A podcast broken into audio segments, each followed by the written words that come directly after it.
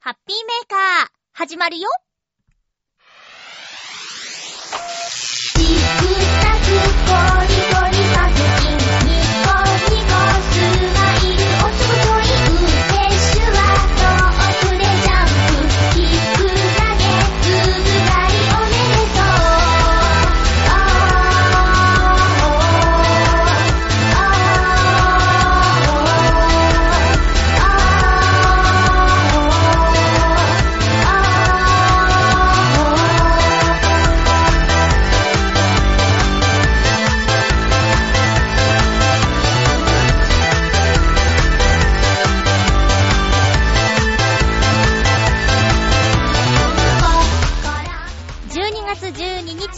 のハッピーメーカー。この番組は、ハッピーな時間を一緒に過ごしましょうというコンセプトのもと、ちょわへよ .com のサポートでお届けしております。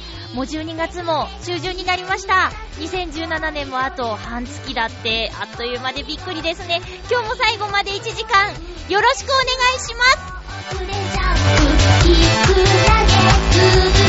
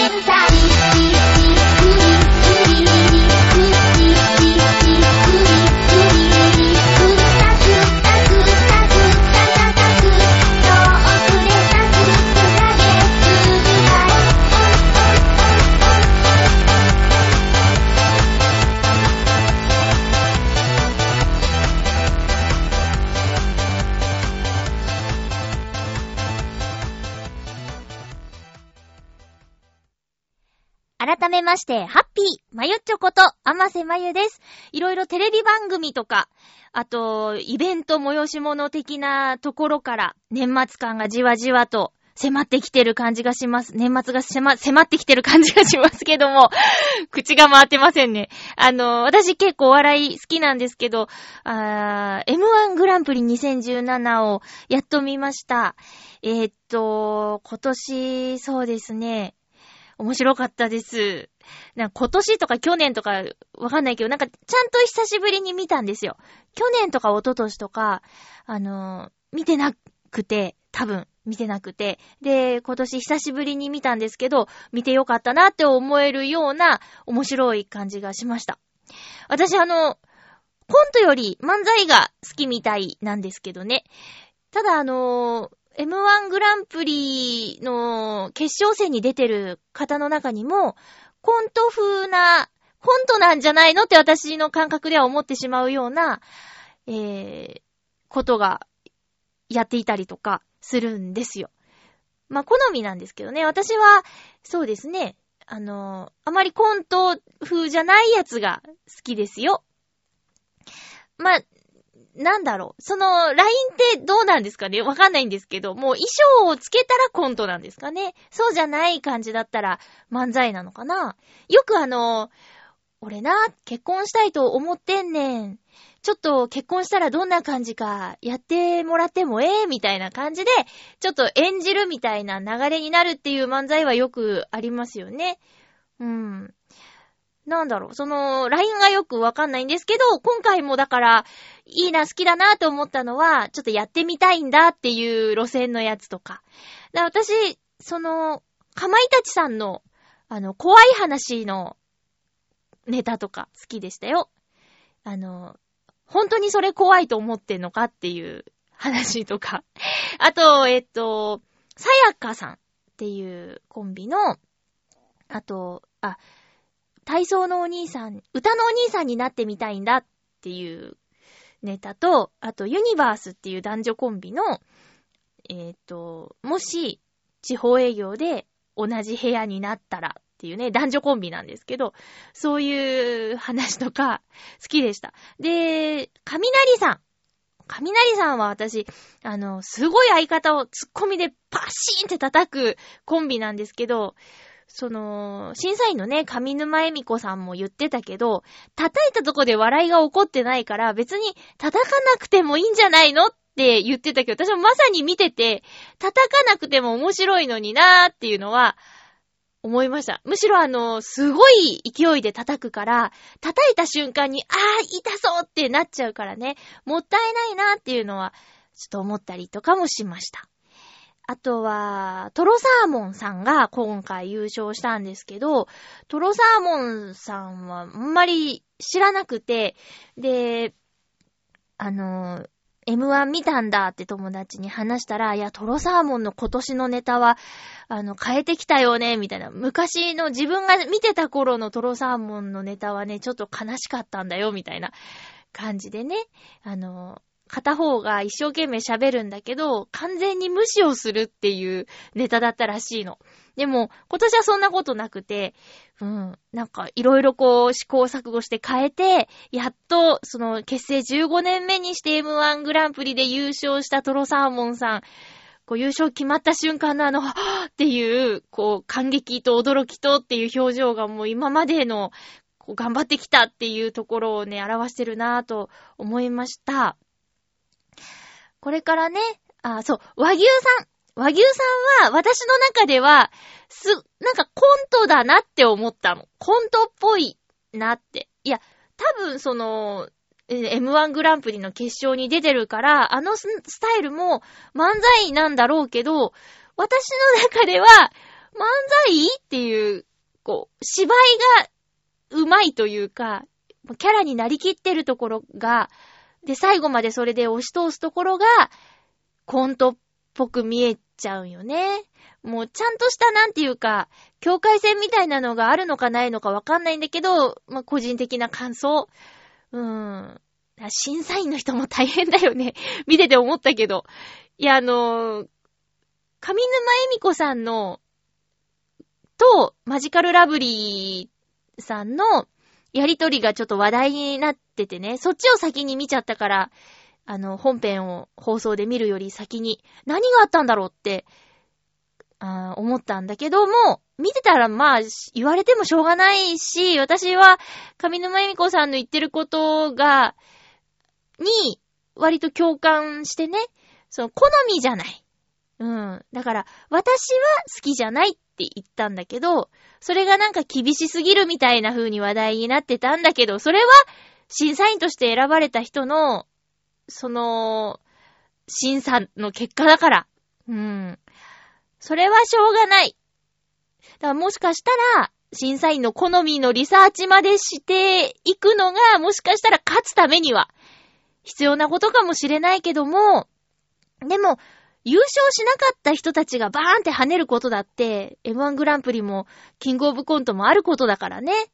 うん、だから、あそこの生放送の、全国放送のゴールデンタイムの M1 グランプリの決勝に残ったんだから、自分たちの一番やりたいことをやろうっていう風にネタを選ぶのだって、すごく勇気だし、いいことだと思うよね。だから、ジャルジャルさんのネタ、ジャルジャルさんのネタは、なんか爆笑っていうよりも、ほー、すごいなーってなっちゃったから、その、笑いたいなって思って見てる分には、ちょっと、うん、チョイスミスっていうのもあるかもしれないんだけど、すごいのよこれね、あの、あんまりいいことじゃないと思うんですけど、えっと、まあ、なんとかして見る方法はあると思うので、で、きっと、おいおいあの、アマゾンプライムさんの方で M1 グランプリの、え配信してるんですよ。今も過去の M1 グランプリが見られるのよ。アマゾングラ、アマゾン、アマゾンプライムで M1 グランプリの放送が見られるので、まあ、もし過去の放送ね、私もちょっと今回、お笑いをやっぱ面白いと思ったから、見てない分、トレンディエンジェルさんとか出てる時のやつ多分見てないんですよね。で、去年のやつも。で、最近ちょっと千鳥さん好きになってきたから、千鳥さんが出た時のとかも見てみたいし、うん。で、いつかね、今年の放送もおいおい配信されると思うから、あ、なんかまゆちょラジオで言ってたなーぐらいな感じで 見てもらえるといいなーと思います。ミキさんっていうね、兄弟コンビ。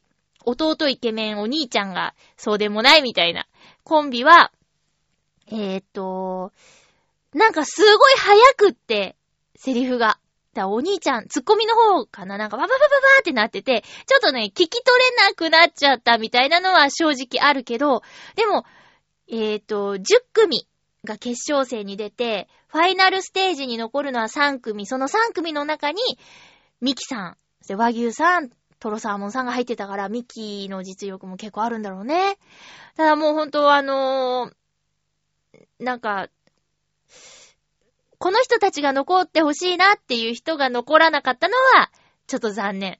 うん、和牛さんも好き、というか嫌いじゃないけど、漫才会ってちょっと思っちゃったから、そこがもっと漫才っぽかった、えー、人たちがね、残ってくれたらよかったなっていうのは正直思いました。皆さんも M1 グランプリ見ましたか？なんかもう、ね、M1 グランプリってなると、年末感ありますよね。あとは、流行語大賞とかもね、発表されて、こう、今年の締めみたいになってきましたね。あとは、いつだっけ？今年の漢字。あれね、毎年読めませんっていうね。えー清水寺だっけ？清水寺かどっかでね、あのーバンバンって、外で、こう、今年の漢字を表すと1位はなんだっていうやつでやるんですけど、読めないよね、まずね。達筆すぎて。なんか、ずーっとお相撲のニュースやってたなーって思ったら、今日ね、テレビつけたら、ね、割と浦安に近い富岡八幡宮のニュースやってて、それももう、ねえ、まあ、富岡八幡宮さんお世話になってたから、えっ、と、前の、前の役年の時、えーは、富岡八幡宮さんで役払いしてもらったしね。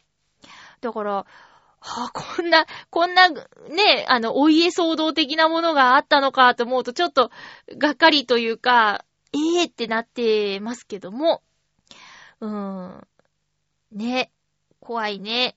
ちょっと避けちゃうよね、そうなってくるとね。ていう、だから、初詣にもね、何度もお邪魔してるから、近いからね、近くて大きくて有名だから。まあでも、近年は、まあここ何年かは、やっぱり、近所の、あのー、浦安にある神社にお参りに行こうっていう風にしたから、ずっと行けてなかったんだけども、やっぱ、ね、ちょっと、そう、ね、怖いから、お、弟さんの手紙が、うん。だ多分行かないだろうなって思いますよ。減っちゃうだろうね。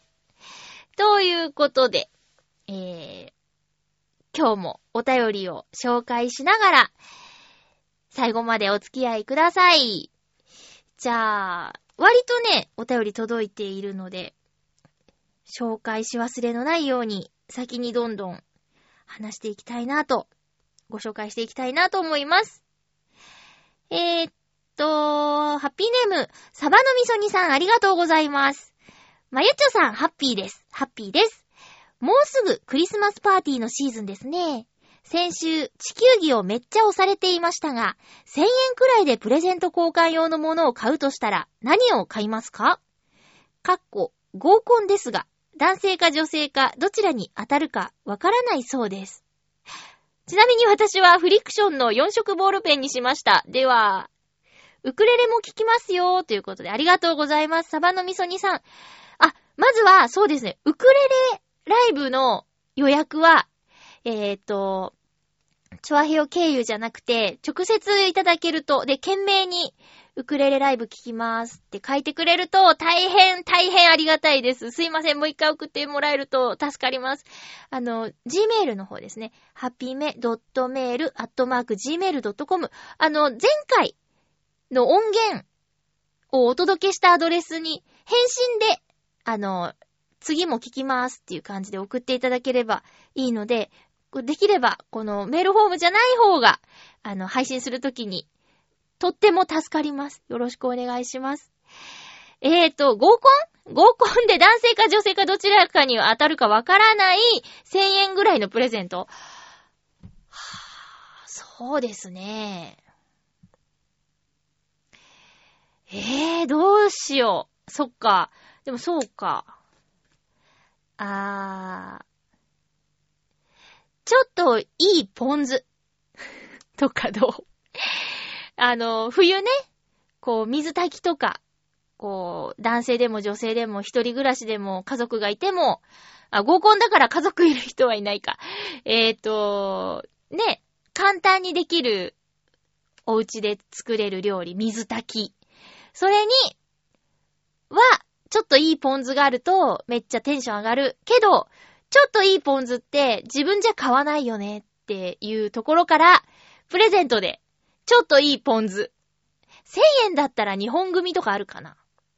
とかどうですかね？私だったらちょっとそういう、あのー、欲しいけど自分じゃちょっと買えないなーみたいな感じのお高いやつ。プチ贅沢みたいなやつ。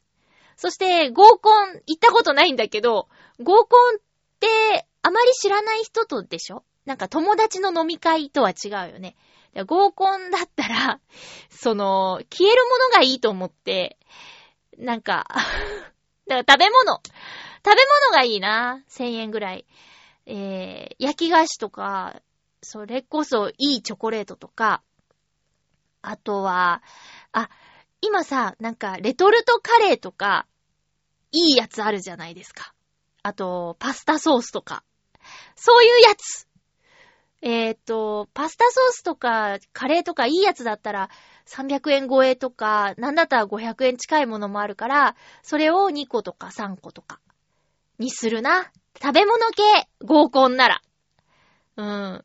もっと親しい友達だったらまた違う答えになると思うけど、なくなるものがいいと思う。っていうところから、いかがでしょうか えー、ポン酢、またはカレール、カレーのね、かけるだけでできるやつ、それからパスタソースとか、そういう感じの食べるやつ、で、ちょっといいやつがいいと思います。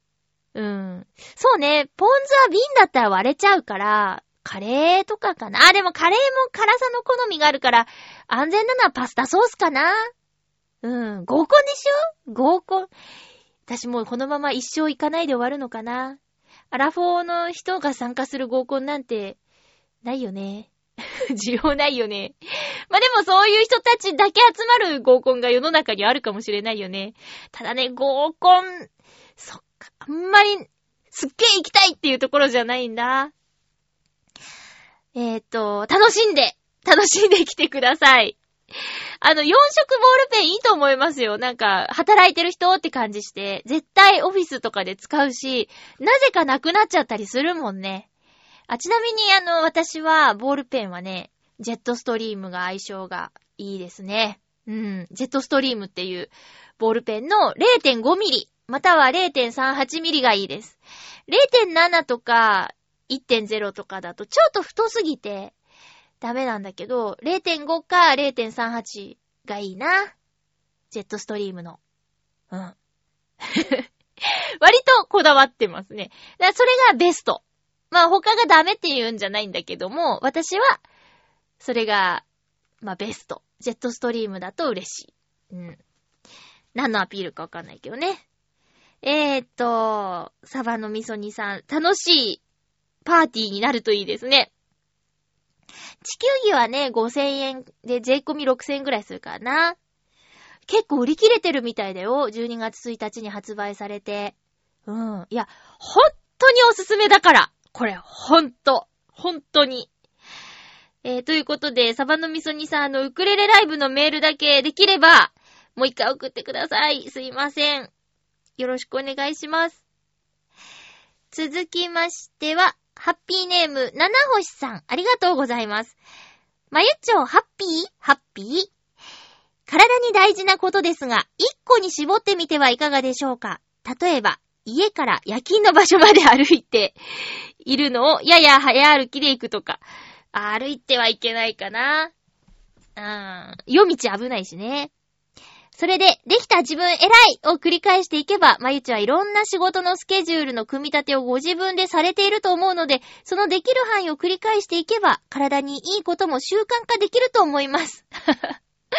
まあね、事務所に入らずに、フリーだから自分でね、組まなきゃいけないっていうのはありますけども、そうか、いや、夜勤でね、やっぱ夜道を歩くっていうのは、一応、ちょっと怖がった方がいいかなと思ってますよ。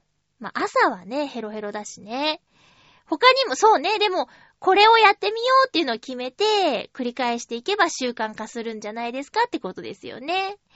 ありがとうございます。ちなみに私は、それで決まった時間に必ず、簿記と行政書士の勉強することができました。おー、はじめは1、2ページでしたけど、その後、すページ数も増えてきました。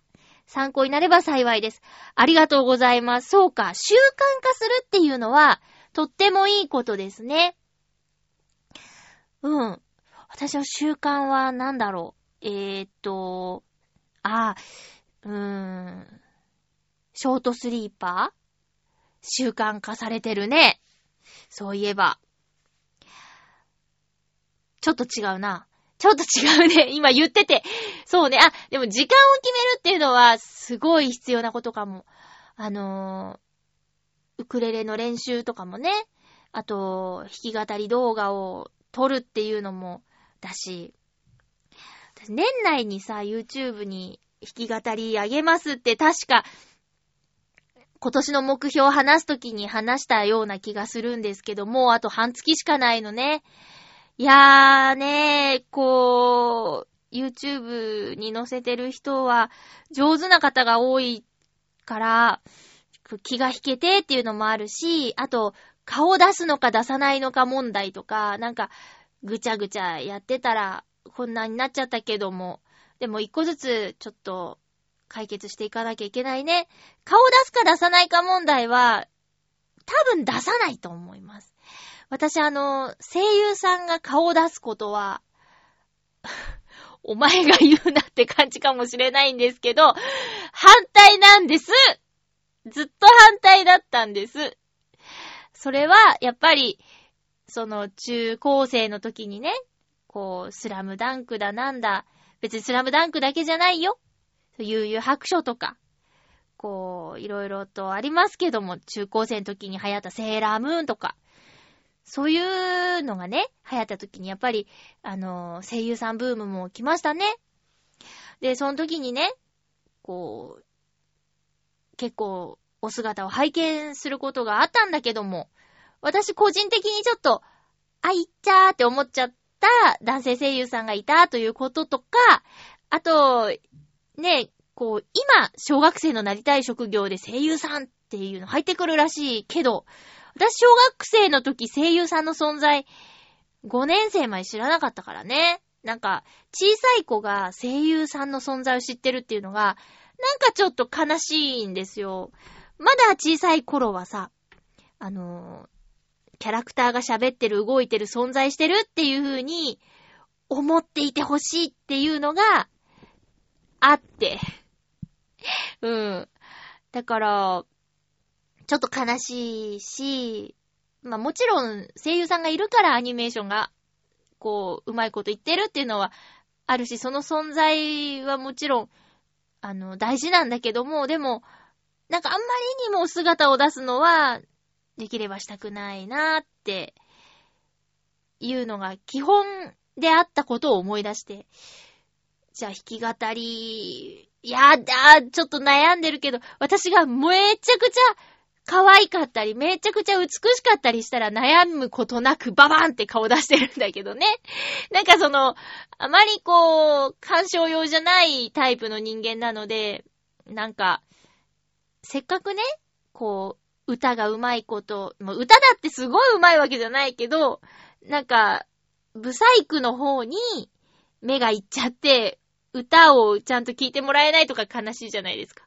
もう顔がなくて、歌だけ聴いてもらえたら、ね、いいのかなって思ったりとか。難しいけど、ちょっとまだだからね、悩んでるところです。時間がないね七星さんお勉強頑張っているようですね。私もちょっと健康管理のこと、えー気をつけてやってみたいと思います。参考になりました。ありがとうございます。続きましては、青のインプレッサさん、ありがとうございます。まゆっちょさん、ハッピーでございます。ハッピーでございます。さて、来週は、スターウォーズ最後のジェダイが公開している頃かなと思います。来週、12月15日からですよね。え僕とすれば、X ウィングや BB8 の活躍が楽しみですね。グッズは BB8 のグッズをゲットしたいです。まゆちょさんは、これ絶対に、が欲しい。スターウォーズのグッズを買いますか？うーん。スターウォーズのグッズを、で、絶対欲しいものはあるかっていうことかい？ありがとうございます。私、もう、前より券買いました。座席指定券前より券買いました。あのー、油断してるとね、公開初日見られないんじゃないかと思って、当日じゃ無理なような気がして、この祭り感。えー、だから、なんか、多分ね、あの、一週間前から、えー指定席は発売されるだろうと思って映画館行ったら、昨日から発売されてますって言われて、その行ったタイミングでね、大丈夫かなと思って見てみたんですけど、あの、一応席取れました。今の段階でどうなんだろうね。ちょっとみ、見てみたいな。やっぱり私は、あの、映画は初日がいいんですよ。できれば。初日か公開最初の週、一週間以内に見たいの。それは、なんだろう。まあ、ね、落ち着いて空いてきたら見たいっていう人もいるし、そういう人もいるし。うん。いろいろなんだけど、私はできれば、あの、公開初日がいいな。混んでても。うん。いや、大変だよ。そりゃ、ちっちゃい子がいたりとかして、ね、マナーの悪いとかさ、なんか普段映画館行かないような人たちでちょっと大丈夫？スマホちゃんと電源切ってる？みたいな人がいたりもするけど、でも初日が盛り上がるんだよね。これね、あの、細野ハウローミさんも映画は初日がいいって言ってて、一緒ですって共感したんだけど。うん。ということでね、スターウォーズ最後のジェダイ、12月15日見てきますよ。金曜日に行ってきます。多分その映画館での初回上映。イェーイ。うん。行ってきます。え、グッズはね、去年あの BB8 買っちゃったんでね。うん、うちに BB8 いるんですよ。イェイ。ね。BB8 いるのでね。あの、あんまり私グッズ収集とかしないタイプなので、絶対欲しいみたいなのないんだけど、ただなんか今回あの、新キャラクター、あのー、可愛いやついるね。名前忘れちゃったけど、あれのぬいぐるみぐらいは、その、内容によっては、今後も出てくるなら、ぬいぐるみ買っちゃってもいいかなーっていうのは、ちょっと思ってます。うん、楽しみ。で、BB8 じゃなくて、なんか、新しいロボットも、BB8 っぽいなんか別のロボットも出てくるんでしょ？なんだっけ？えっと、BB9E だっけ？これ何？かっこいい渋いね。BB9E ってやつがね、これは、黒いんですけどね。BB8 にそっくりなんだよ。これはちょっと気になるけどね。うん。でもきっと買わないと思う。うん、多分。ぬいぐるみぐらいかな。もし買うとしたら。青のインプレッサさんも、あの、あまりね、散財しないように 気をつけてくださいね。楽しみですね。あのー先週の、えーっと、木曜日かな。あのー探偵はバーにいる3を見てきました。これも、私ルールの中で、1週間以内に行けたのでよかったなと思います。えーシネマエクスピアリー行ったんですけど、えっと、一番広い部屋でしたよ。まあ、平日の昼間、昼前か。午前だったんで、あまり客入りはいい方ではなかったけど、まあ、それはそれでいいこともあって、ゆったり見ることができました。私は、こう、やっぱ大泉洋さんが好きで応援で行ってるんだけど、あの、三部作、三部作っていうか、今まで3作品探偵シリーズあるけども、1より2より3が好きでしたね。うん。なんだろう、2はね、ちょっと冒頭、その、お色気満点シーンが結構長めにあったのが、うーんってなっちゃった。それ、それを後のお話は良かったんだけど、でも今回はそういう不安要素みたいなのが特になくて、うん、安心して、あの、家族で見られる作品でしたよ。おそらく。まあね、それぞれ感想あると思うんですけど。しかも、その、なんていうか、一番大事な部分が、あの、まあ、もちろん映画だから、映画用に、その、派手にはしてあるけれども、自分に置き換えて考えたり、誰か、その周りの人もどうなんだろうっていうふうに考えるときにすごく身近な問題っていうか、うん、誰にでもあることだねっていうようなところもとても良かったと思います。えー、すごく、すごくおすすめです。うん。なんかね、1も2もちょっとようちゃんの、あの、かっこいいくやりたい、かっこよくやりたいっていう感じがね、マシマシだった気がするんだけど、3はちょっとコメディ要素が、あの、増えてる気がして、それも良かったところ。うん。ですね。で、映画見てきました。そうです。で、来週もスターウォーズ。今週か。今週もスターウォーズ見ますよ。お便りがね、2通この後、映画にまつわるお話が続きます。ハピネーム、お久しぶりです。さそうさん、ありがとうございます。えー、今日、家族で仮面ライダーの映画を見てきました。その映画が始まる前に、来春公開のドラえもんの映画の予告編があったのですが、ゲスト声優に大泉洋さん、主題歌が星野源さんという、マユッチョがお好きな二人が並んでおり、これはマユッチョを見に行きそうと思いました。それだけ言いたかったんです。ハッピーじゃない、バイビーだ。バイビー。そうなんですよ。あの、笹生さん私、ツイッターにね、このこと書いたんですけど、そう、なんかね、星野源さん、主題歌と挿入歌も、だから、ドラえもんの映画の中で、星野源さんの曲が、新曲が2曲、聴けるんだって。でね、大泉洋さんは、あれですよね、敵役のね、海賊だっけ？海賊みたいな役でしょ？もうね、大泉洋さんは声優としても何本もジブリとかも出てるし、あのね、なんだっけ、ブレイブストーリーとかもね、出てるし、安心です。うん。えー、で、星野源さんね。びっくりした。なんか、ね、もう私、ドラえもん、水田わさびさんの、あの、わさびさんのドラえもんも大丈夫。なんか未だに、こう、同世代のお友達は、新しいドラえもんは、慣れないな、みたいな、無理だなって言うんだけど、新しいって言ったってもう、10年以上だからね。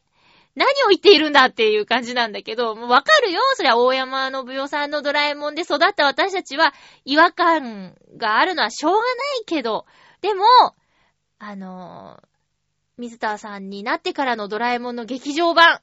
これね、私何本か見たけど、いい。いいです。いいと思います。全部はまだ見てないけどね。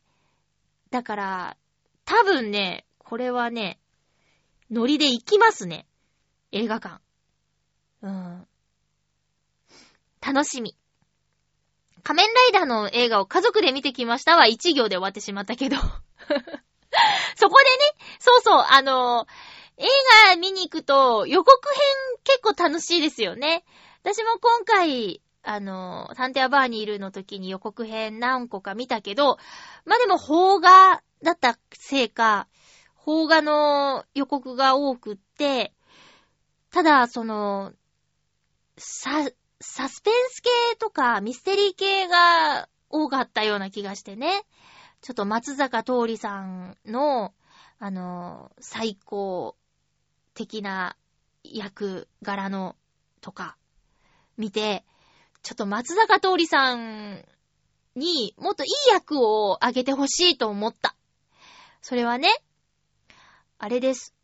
朝ドラ、ワロテン化松坂桃李さんはね、ヒロインの旦那さんの役をやってます、東吉さん。もう、東吉さんひどすぎて、私、ワロテンかね、見れなくなっちゃいました。なんかもう、東吉にムカついて。ひどいんですよ。いや、東吉さんはね、おてんちゃんにプロポーズするときに、一生、ワロテンかって言って、一生そばにいて笑ってねって、笑わせたるって言って結婚したのにもうずーっとおてんちゃんがしんどい思いしててさ、で、やっと仲直りしたと思ったら翌週また5年後とかね、同じことしてんの。寄せを増やすとかさ、なんかもう嫌になっちゃう東吉さん。でね、松坂桃李さんの、本人じゃなくてもちろん演じてるんだけど、松坂桃李さんじゃん。なんか大泉洋さんもマレーで、ダメなお父さんを演じて、街を歩いてたら、しっかりしなさいよって声をかけられちゃったっていうエピソードがあるんだけど、松坂桃李さんもきっと今、どっかでね、イベントとかで、こう、会ったらお客さんとかに、東吉しっかりしろとかって言われてるんだろうなって思ったら、ちょっと役がかわいそう。だなって思いましたよ、なんか。で、今度ね、そういうちょっと怖い役をやるっていうんで、そうじゃない、こう、爽やかな、かっこいい役とかもね、たまにはや、やらせてあげたらいいのにって思いますけどね。まあ、悪役ができる俳優さんっていうのは力がある俳優さんっていう風に聞いたこともあるので、それはそれで、松坂桃李さんのスキルアップとかステップアップにはなってるんだろうけども、なんかちょっと心配になっちゃう。こう、世間から大丈夫かって言われるような役が続くと。ねえ。そう、仮面ライダーの映画を見てきたリスナーさんがもう一方いらっしゃいますの。笹生さんありがとうございました。また、たまにメールくださいね。ハッピーネームブルユニさんです。ありがとうございます。まゆちょハッピー、ハッピー。早速、9日に上映開始されたばかりの仮面ライダー平成ジェネレーションズファイナルを見てきました。ビルドとエグゼイドが活躍してなかなかの見応えです。映画の前には東京ドームシティにあるシアター Gロッソで出演者が登場するキューレンジャーショーも見てきたし、一日通して家族でスーパーヒーロータイムでしたよ。この年になってこんなにもハマるなんて。息子のクリスマスプレゼントもビルドのおもちゃが届くんだろうなーということでありがとうございます。あ、私も、このラジオでも何度か言ってますけど、今のスーパーヒーロータイム二つとも面白いと思ってる。あの、キューレンジャーと仮面ライダービルド。両方面白い。見てます。うん。あのー今のね、シアターキューロッソでやってるショーは、あの、素顔の選手たちでしょ？俳優さんがね、そのまま出てくるんですよね。で、やっぱりあの、スーパーヒーロータイムに出演していた俳優さんが、おいおい、売れっ子俳優さんになるっていうのって結構多いから、今で言うと竹内涼真くんとか、あ陸王でね、佐野岳くん、竹内涼真くんは、あのー外務とドライブだっていうのね、結構話題ですけど、そんな風に、こう、スーパーヒーローだった人たちのその先が楽しみっていうことで、ね、もしキューレンジャーのみんなが売れたら、生で見たことがあるんだよっていうことになって楽しいですよね。あの、私の、養成所の時の同期の二つ上のお姉さんかなが、あの、やっぱ息子とね、スーパーヒーロータイム見てて、特にキューレンジャー見てて、で、まだ息子ちっちゃいから。で、ちょっと前に Gロッソに行って、キューレンジャーショーを見たんだって。したら、息子くんは敵が出てきた時にね、あの、すごく怖くて。で、この素顔の選手たちになってからママが、また、キューレンジャー行こうよって言ったら、やだって言って、怖いやだって言ってくれなかったんだって。で、ママはね、もうあの、カジキイエローに会いたくて、一人で行ってきたそうです。どうしても会いたくて。スパーダが大好きって言ってましたけどもね。ママ一人。いや、よくね、ママがハマるなんていう話は聞きますけど、イベントにママ一人で行っちゃうまでハマるっていうのはなかなかすごいなと。子供も一緒ならね、よくあると思うんですけど、もう一人で行っちゃうって。で、この間なんか SNS に書いてましたもん。あの、付き合ってくれる人いませんかって。シアター級ロストに行きたいんだけど、誰か一緒に行かないって。行かないんだったら、一人で行きますって書いてあって。いや、ちょっと興味あるけど、でもそこまでじゃないなぁというふうに思ってます。うん。すごいよね。最近もほら、アメトークで仮面ライダー芸人やってたけど、あの、昭和は昭和でね、味があるし、平成はすごいね、CG がね。で、おもちゃもね。何あげるの？ビルドのおもちゃ。フルボトルってね、やっぱり、ラビットタンクですか？ねえ、カシャカシャカシャ。あれなんかね、ゲームセンターに、なんか、あって、ゲームが、仮面ライダーのゲームが。で、フルボトルがなんかチェーンに繋がれてて置いてあったから、思わず手に取ってカシャカシャってやっちゃった。あー、これ、フルボトルだって言ってガシャガシャって。で、一緒にいた子がその時、ライダー知らない子だったから、え、何やってんのって言われちゃったけど、でも、やっぱ、おもちゃテンション上がるよね。テレビ見てると。あ、これ、テレビの中で見たやつってなりますよね。うん。いや、いいな。すごい一日でしたね。この映画も、うーん、あれでしょ？なんだっけ？あのー、なんだっけ福士蒼太くん、出てるんだよね。だもう、思うんだけど、その仮面ライダーとか、その、スーパー戦隊、スーパーヒーローとかやる人は、売れても、またその映画やるときは出ますって契約した方がいいよ。ねえ、だから福士蒼太くん偉いと思うもん。めちゃくちゃ売れっ子なのに、戻ってきて出てくれるなんてね。嬉しいじゃないですか。なんか、そういうのいいよ。すごくいいと思う。もっと好きになったもん。そういうことできるっていうね、懐の広さ。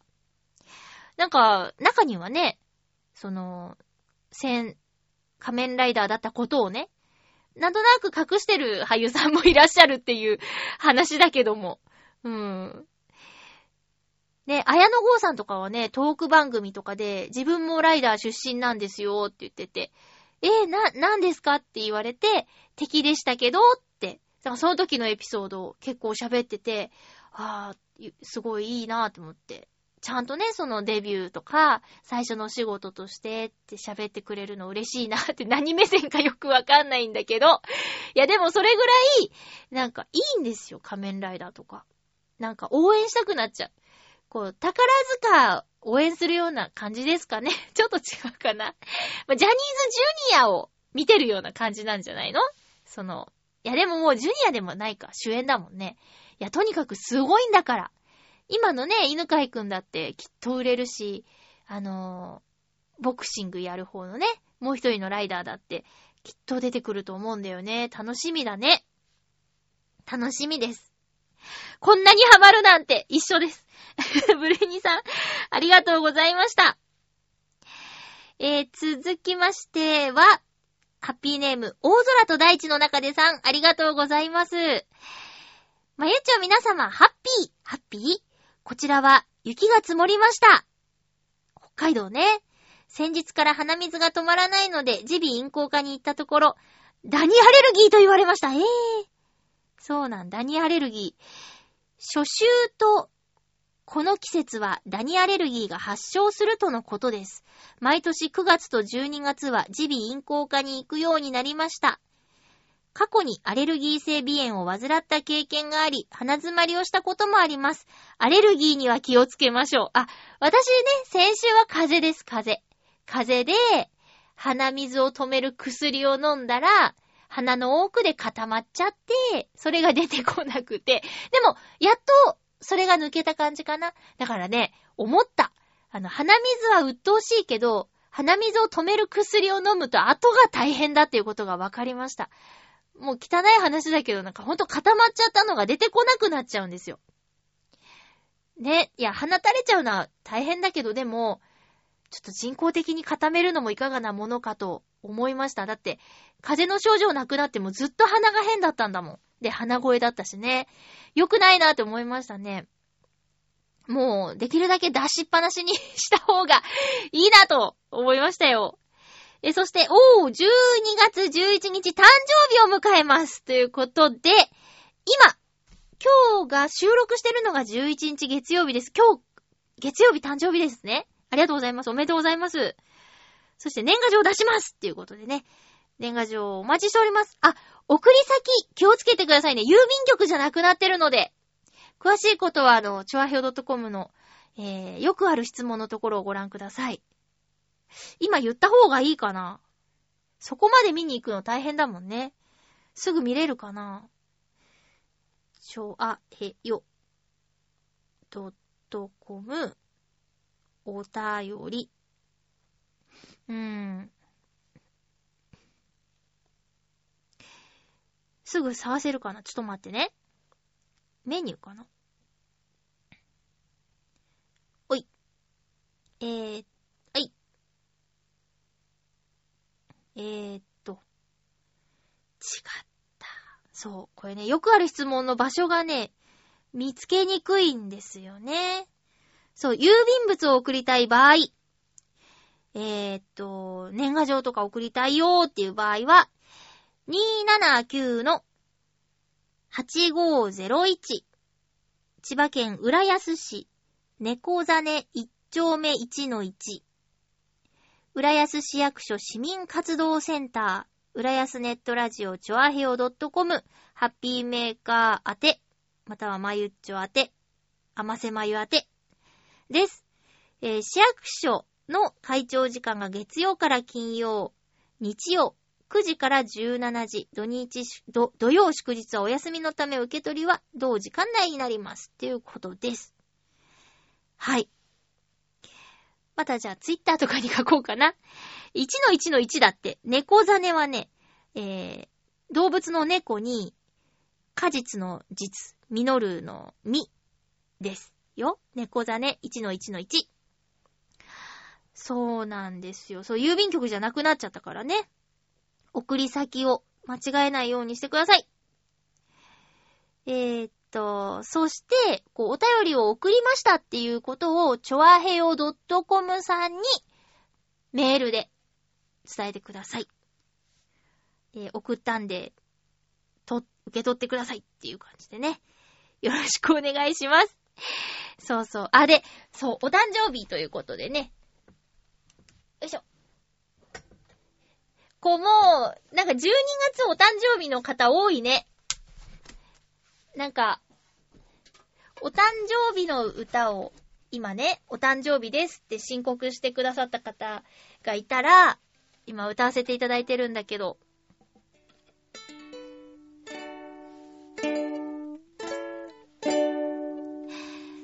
じゃあ、大空と大地の中でさんのお誕生日ということで、歌わせていただきましょう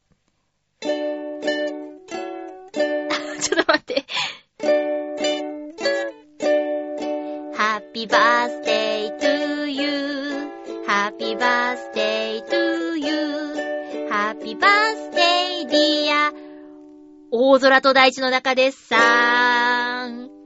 Happy birthday to you.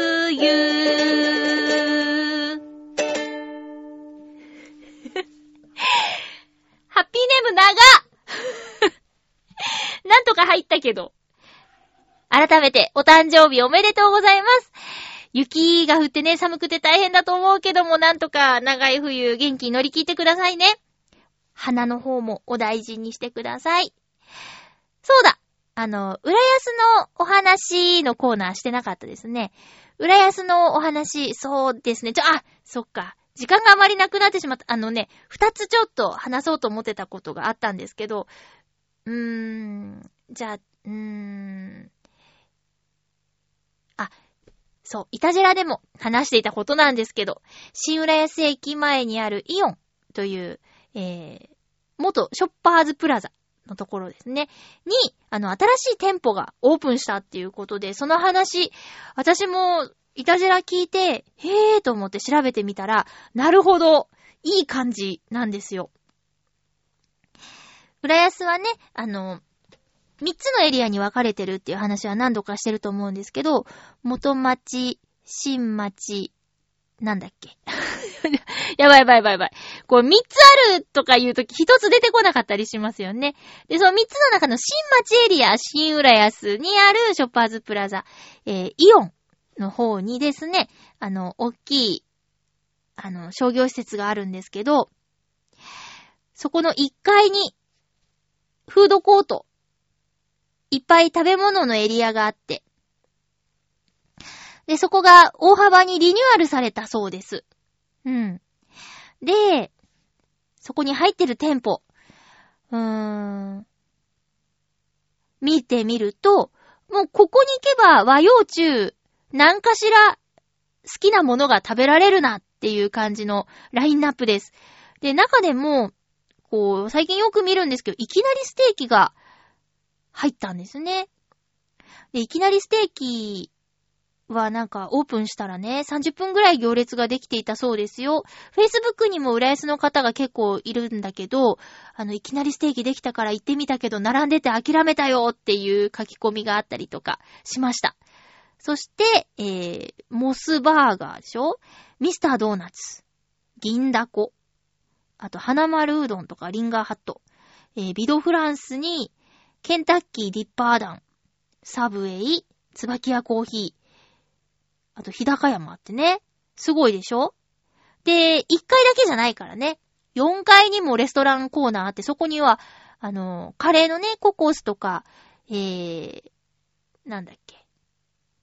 あの、居酒屋のね、お店とかもあったりするから、本当なんかね、新浦安の駅前でこと足りちゃうみたいな感じもありますよね。もちろん駅からちょっと離れたところには、あの、チェーン店じゃないイタリアンとか焼肉とか結構あるので、まあ、浦安はもうなんといってもグルメが、こう、侮れないっていうのがあるのでね、もしあの、車でディズニーリゾートに遊びに来た方には、えっ、ー、と、帰りはね、ちょっと元気だったら、車で、あの、飲食店に向かってみるっていうのもいいんじゃないかなって思います。私はそうだな、この中だったら、一応ちょっとまだ行ったことがないところで言うと、椿屋コーヒーさんって入ったことないな。あと、そう、こう、いたじらでも話題になってたけど、意外とモスバーガーって、ね、なんか自分の活動エリアにはあまりなくて、で、浦安に一店舗、富士見というところにある、そこは、通称、裏モスって呼ばれてたりとかしてね。で、昔そっちの方に住んでた時は、あの、よく使ってました。えっと、深夜2時までだったっけ ?1 時か2時ぐらいまで営業しているっていうこともあって、なんかね、そこで過ごしたことが何度かあったなーって思い出があります。うん。懐かしいな。あとは、そうですね。花丸うどんってあんま行ったことないな。有名だけどね。うん。そう。だからね、ちょっと、またね。まあ、今はすごく自炊をしてしまって、なかなか外食する機会ないけど、誰かとこう遊んで、ちょっとなんか食べていくみたいになった時の選択肢はものすごく広がってるなって思います。あとはね、浦安の主要駅えー、東西線浦安駅、JR 舞浜駅、JR 新浦安駅、すべての駅地下にあるお店が、銀だこ。浦安って、銀だこ好きね東西線浦安駅すぐの声優の1階にあるし、イクスピアリの1階にもあるし、新浦安のね、今回、あ、銀だこは前からあったか。この、イオンにも入ってるっていうことで、銀だこすごいね。なんかすごいね。銀だこといえば、あのー、福袋がおすすめです。私去年、初めて、あ、去年じゃない、今年って言うんだ。あのー、今年初めて、銀だこの福袋買ったんですけど、これは本当にね、お得、買いです。見つけたら買った方がいい。すぐ売り切れちゃうみたいなんですけどね。買った方がいいと思いますよ。うん、お得。まあ、変わ、内容がね、変わんなければ、すごくいい福袋でした。おすすめです。